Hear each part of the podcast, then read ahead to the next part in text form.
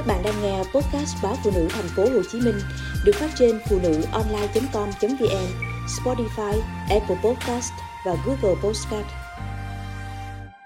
Ám ảnh, hoảng loạn vì bệnh da kéo dài. Mỗi ngày, Bệnh viện Da Liễu thành phố Hồ Chí Minh tiếp nhận từ 2 đến 3 trường hợp bệnh nhân bị các vấn đề về da kéo dài, sinh ra hoang tưởng cho rằng bản thân mình bị bệnh ung thư.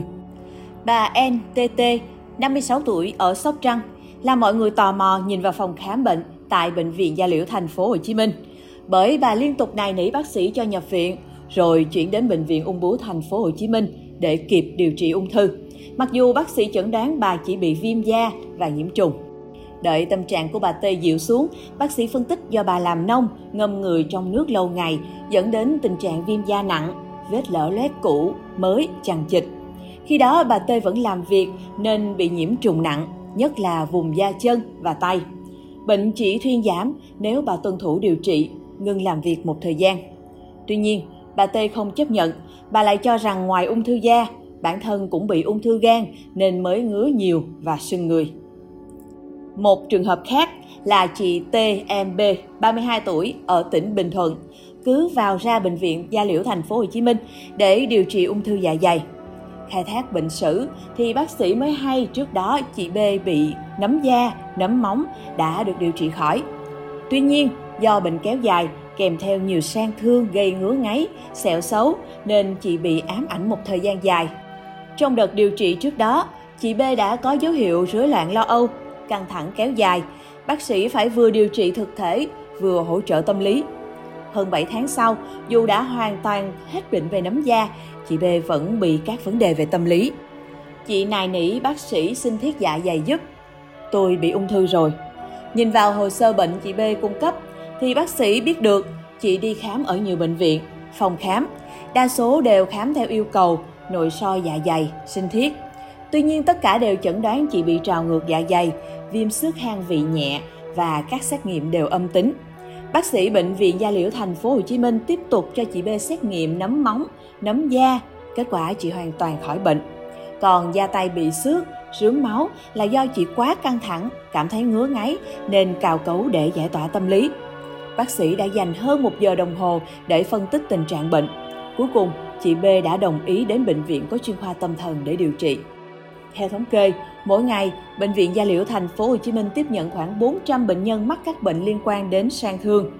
Bác sĩ chuyên khoa 2 Nguyễn Trúc Quỳnh, khoa lâm sàng 1 của bệnh viện cho biết, hoang tưởng nghi bệnh gặp trong các rối loạn trầm cảm và tâm thần phân liệt xuất hiện khi người bệnh gặp một vấn đề hay bệnh trước đó.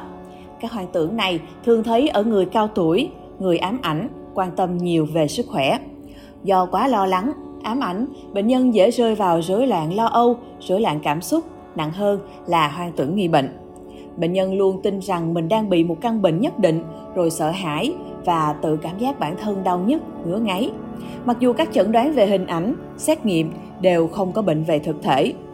Đa số người mắc bệnh hoang tưởng nghi bệnh thường liên quan đến bệnh ung thư, bệnh về da liễu hoặc hình dạng của các thành phần trên cơ thể, đặc biệt là mũi.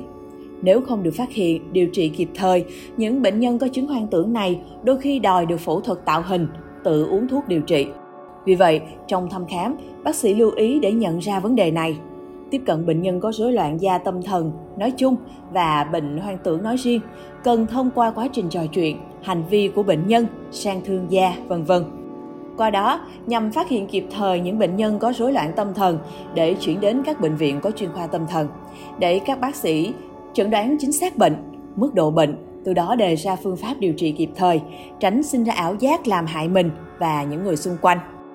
Bệnh nhân cũng không nên quá lo lắng nếu đột nhiên cảm thấy hồi hộp, nghi ngại bản thân mắc bệnh lặp đi lặp lại, dù các kết quả thăm khám đều khỏe mạnh.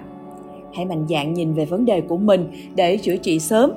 Ngoài ra, nếu nhận thấy người thân hay bồn chồn, lo lắng, chán ăn, rối loạn giấc ngủ, không muốn đến nơi đông người, sống thua người, nhốt mình trong phòng, vân vân, trò chuyện không nhanh nhẹn như ngày bình thường, hoặc có than phiền về sức khỏe bản thân, thì gia đình hãy đưa người thân đến các cơ sở y tế có chuyên khoa tâm lý, tâm thần để được thăm khám và điều trị sớm. Điều trị đúng cách giúp làm giảm đáng kể các triệu chứng của bệnh, giúp bệnh nhân phục hồi.